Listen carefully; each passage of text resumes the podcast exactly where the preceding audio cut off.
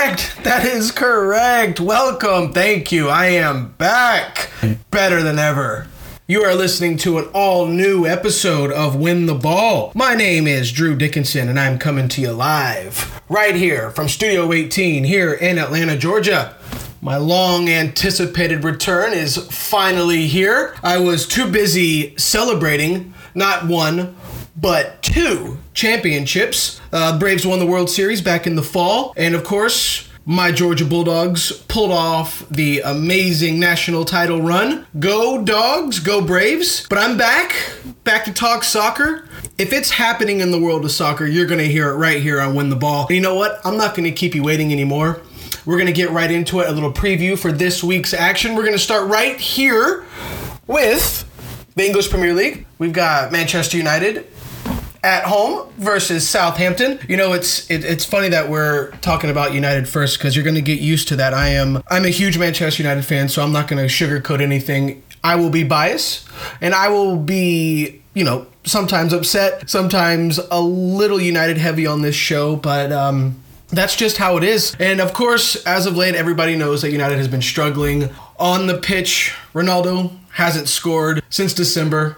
Harry Maguire still yet to come good. Uh, it's it, you know you you don't really you don't really know about Harry Maguire. You know when his first came back from uh, from the injury, uh, he, he, played well. He did he did really well, but sure enough, right back to his old ways. Uh, just just not performing well as the Manchester United captain. I, I I don't know what to say about that. I it's it's it's something that everybody notices. Everybody, it's a huge topic of conversation. I mean, you heard Van der Vaart, uh, old Dutch international, come out and say he's shit.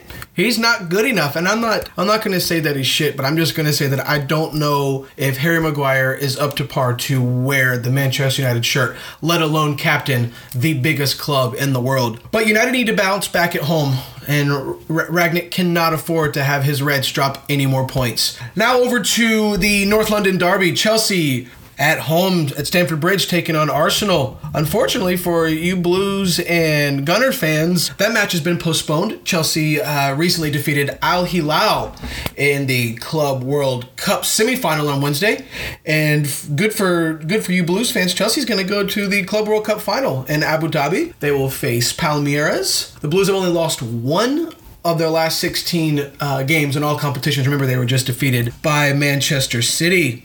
Now, on to Vicarage Road, where Watford will host Brighton. As everybody knows, Watford just sacked Claudio Ranieri. Don't think that was the right move. I think Claudio deserved to finish out the season, see if he could be the one to have or help the Hornets escape the relegation zone. They really, really need uh, those three points tomorrow afternoon. Uh, Burnley and Liverpool. Liverpool is on the road at Burnley, who are currently sitting in last place in the Premier League. So if anybody needs three points, it's Burnley, who could move up to 17 points and two points off Watford if they beat Liverpool. Looks like uh, Mo Salah returned earlier this week. Maybe we'll see the return of Sadio Mane from just fresh off of his return from the African Cup of Nations, where his Senegal won it all. Now, a really important match in my eyes on Sunday as West Ham traveled to the King Power Stadium to take on the Foxes of Leicester City. West Ham are currently in fourth place. They are one point ahead of United, but United have a game in hand.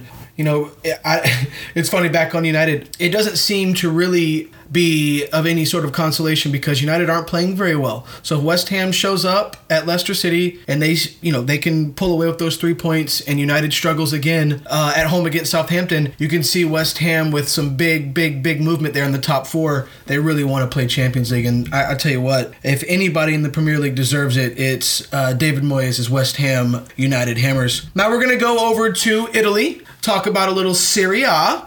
We got first place Inter Milan traveling to Napoli, who currently sit second place in the Serie A table. I can't wait for that. I personally wish it was at the San Siro, but you don't always get what you want.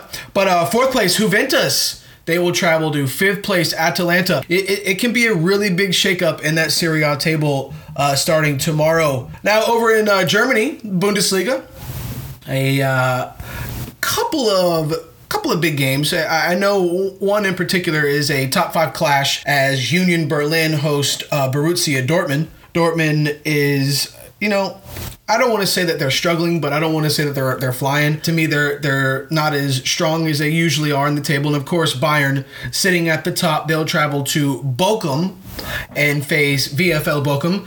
See if Bayern can't um, increase their lead at the top of the table. And you know that's that's pretty much going to do it for the highlight games of the week. Right now, you have PSG taking on Rennes in a big uh, Ligue 1 uh, tie uh, matchup right now. You know, Lionel Messi, Kylian Mbappe, uh, Neymar struggling.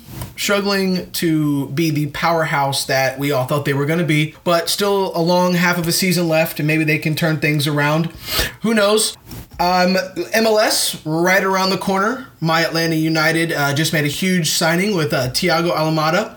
Uh, big controversy, you know, with with his um, rape allegations, his controversy goal celebration, but it it is a big big pickup for Atlanta United. They need a facilitator. They need someone to help Josef Martinez. And it's going to be a fun, fun MLS season coming up with all new signings.